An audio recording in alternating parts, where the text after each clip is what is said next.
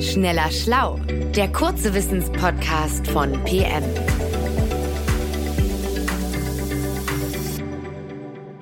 Hallo und herzlich willkommen. Schön, dass ihr dabei seid bei Schneller Schlau, dem kurzen Podcast von PM. Bei mir ist heute Nora Sager, Redakteurin bei PM. Und sie hat eine Packung Magic Mushrooms, also psychoaktive Pilze im Gepäck. Ja, zumindest im übertragenen Sinne. Kannst du mir denn verraten, was die für eine Wirkung haben? Äh, das unterscheidet sich von Trip zu Trip. In der Regel ist die Wahrnehmung verändert. Viele Leute halluzinieren, die sehen also Dinge, die gar nicht da sind, oft sehr surreale Szenen. Äh, mir hat zum Beispiel mal jemand berichtet, dass sie in einer Comicwelt voller fleischfressender Pflanzen steckte.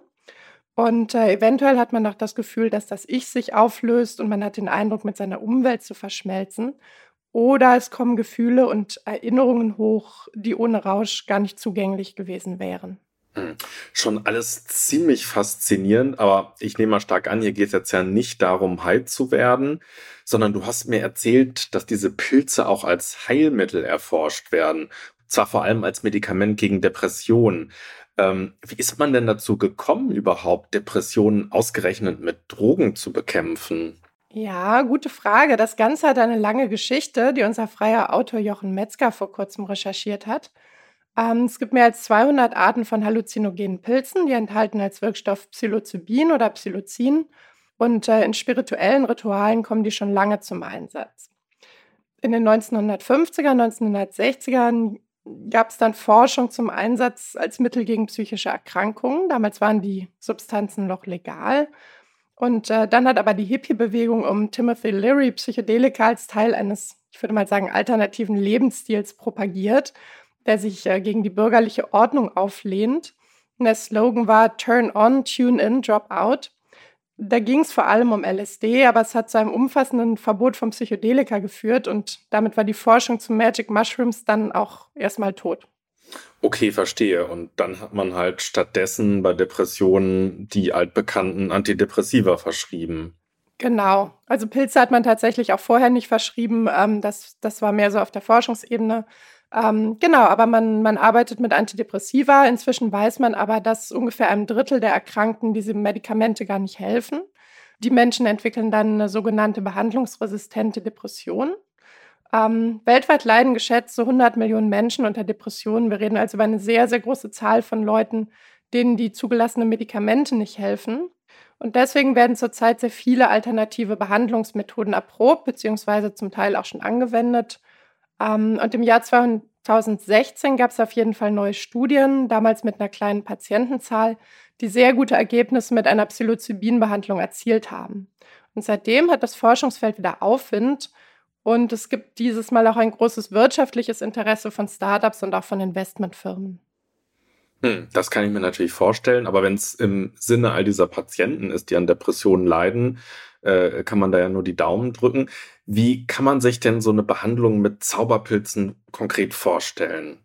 Also tatsächlich kriegen die Leute in der Regel keine Pilze, weil die als Naturprodukt äh, natürlich sehr schwer zu dosieren sind. Stattdessen gibt es den reinen Wirkstoff, also Psilocybin. Und dann legt sich der Patient oder die Patientin in der Regel an einen, in einen ruhigen, abgedunkelten Raum, auf eine Liege. Es gibt Musik auf die Ohren, vielleicht gibt es eine Schlafmaske, damit man sich auf das innere Erleben konzentrieren kann. Das Ganze wird immer ärztlich und therapeutisch begleitet. Also es ist immer jemand da, der während des mehrstündigen Trips äh, sich um die Probandin kümmert und sie zum Beispiel beruhigt, wenn sie erschreckende Dinge erleben, wenn schlimme Erinnerungen hochkommen. Also nicht, nicht jeder Trip ist zwangsläufig ein schöner Trip. Und äh, in der Regel gibt es ein oder zwei Sessions oder zum Teil auch ein paar mehr, die das therapeutisch vor- und nachbereiten. Okay, und dann erleben die Patientinnen dort also äh, wilde Trips und davon sollen jetzt Depressionen verschwinden? Im Idealfall ja. Ähm, Im Moment laufen die ersten klinischen Studien. Da sind die Teilnehmerzahlen noch vergleichsweise klein und äh, die Erfolgsquote schwankt je nach Studie. Bei der einen Studie ging es irgendwie ungefähr der Hälfte der Patienten danach deutlich besser, bei einer anderen nur einem Viertel. Und die Werte werden vermutlich auch noch mal sinken, wenn es Ergebnisse größerer Studien gibt, wo die Teilnehmer nicht handverlesen sind. Aber das ist in Medikamentenstudien ein üblicher Effekt. Mhm, okay, aber zumindest vielversprechend. Ähm, weiß man denn, warum es den Leuten nach so einem Pilztrip besser geht? Also haben Sie da irgendwelche tief tiefgreifenden Erkenntnisse gewonnen oder vielleicht sogar spirituelle Erfahrungen gemacht? Ganz genau weiß man es nicht. Tatsächlich gab es neulich eine Studie, die gezeigt hat, dass die Tiefe der spirituellen Erfahrung keinen nennenswerten Einfluss auf den Heilungserfolg hat. Ähm, das hat tatsächlich die Forschenden selbst überrascht. Es gibt eine neurologische Erklärung, die momentan favorisiert wird. Und zwar dünnen sich bei einer Depression die Verknüpfungen der Nervenzellen in einer Hirnregion namens äh, präfrontalem Kortex aus. Und diese Region, die ist zum Beispiel für rationales Denken und Impulskontrolle zuständig. Ähm, und wenn die dann entsprechend ausgedünnt sind, dann können die Neuronen weniger gut miteinander sprechen. Und Psilocybin scheint das Wachstum bzw. die Vernetzung dieser Nervenzellen wieder anzuregen. Und eventuell ist die bewusstseinsverändernde Wirkung noch nicht mal notwendig, sondern einfach nur eine Art Beiwerk. Mhm, okay. Nun denkt man ja bei Drogen sofort immer an Nebenwirkungen oder auch an, an die Gefahr äh, der Sucht. Ähm, haben die Patientinnen damit nicht zu kämpfen? Äh, mit Sucht tatsächlich nicht. Psychedelika haben ein sehr niedriges Suchtpotenzial, viel niedriger zum Beispiel als Alkohol oder als ähm, nikotinhaltiger Tabak.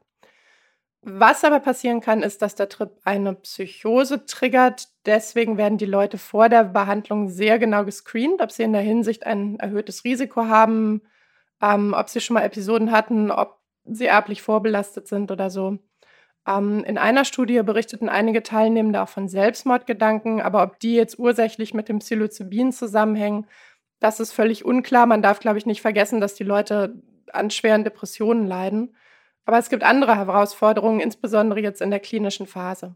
Mhm, okay, und ähm, worum geht es da? Naja, erstmal sind Medikamentenzulassungsstudien ja in der Regel placebo kontrolliert. Und das bedeutet, manche Teilnehmende kriegen ein Präparat mit dem neuen Wirkstoff und andere kriegen ein Präparat ohne den neuen Wirkstoff. Aber weder die behandelnden Ärzte und Ärztinnen noch die PatientInnen selbst wissen, zu welcher Gruppe sie gehören. So, das ist natürlich bei Psychedelika etwas schwer umsetzbar, weil in der Regel merken die Menschen ja, ob sie Drogen genommen haben oder nicht. Ähm, und dann herrscht ein recht großer Hype um das ganze Thema. Das äh, wird so zusammengefasst unter dem Oberbegriff psychedelische Renaissance. Und naja, die Betroffenen wollen natürlich unbedingt, dass die Behandlung wirkt und die Behandelnden wollen es meistens auch zumal die Szene sehr klein ist und ähm, viele Fachleute aus der Forschung dann auch oft in irgendwelchen Startups mit drin hängen und dann ein wirtschaftliches Interesse am Erfolg natürlich haben. Ähm, und außerdem darf man, glaube ich, nicht vergessen, dass sie als Pioniere viel Herzblut da reingesteckt haben, oft ja auch gegen enorme Widerstände, eben weil es eine Droge ist. Und schwierig sind auch die Follow-up-Zeiten, also wie lange muss man die Patienten, die Patientinnen begleiten, um sicherzustellen, dass die Depression sich wirklich nennenswert gebessert hat und wie genau misst man eigentlich, wie sehr sich das seelische Befinden gebessert hat. Hm, okay, ich verstehe. Also so trivial scheint der Einsatz von Psychedelika dann im medizinischen Kontext doch nicht zu sein. Wann entscheidet sich denn, ob Psilocybin wirklich als Medikament zugelassen wird oder ob es doch eine Droge bleibt? Also ich denke, dass die nächsten Jahre zeigen werden, was Psilocybin wirklich kann und ähm, ob es zum Beispiel mit der Gabe und ein paar Therapiesitzungen getan ist oder ob das sozusagen nur eine Tür aufstößt und ob es dann doch mehr braucht, also eine langfristige Therapie, keine Ahnung, regelmäßige Trips vielleicht auch. Ähm, größere Studien mit mehr als 100 PatientInnen, die laufen momentan an, eine davon in Deutschland ich denke, so drei, vier, vielleicht sogar ein paar mehr Jahre wird es vermutlich dauern, bis Psilocybin als Medikament zugelassen wird, wenn es sich denn bewährt in diesen Studien. Hm. Also zu wünschen wäre es ja, denn klar ist, wir brauchen dringend neue Behandlungsoptionen für Menschen mit schweren Depressionen. Aber natürlich sollte man bei der Erprobung allergrößte Sorgfalt walten lassen äh, denn sonst ist der Schaden klar, womöglich größer als der Nutzen. Danke dir, Nora, für diesen spannenden Überblick und wir sagen äh, bis zum nächsten Mal bei Schneller Schlau. Danke, Sebastian, und danke euch fürs Zuhören. Tschüss. Tschüss. Schneller Schlau, der kurze Wissenspodcast von PM.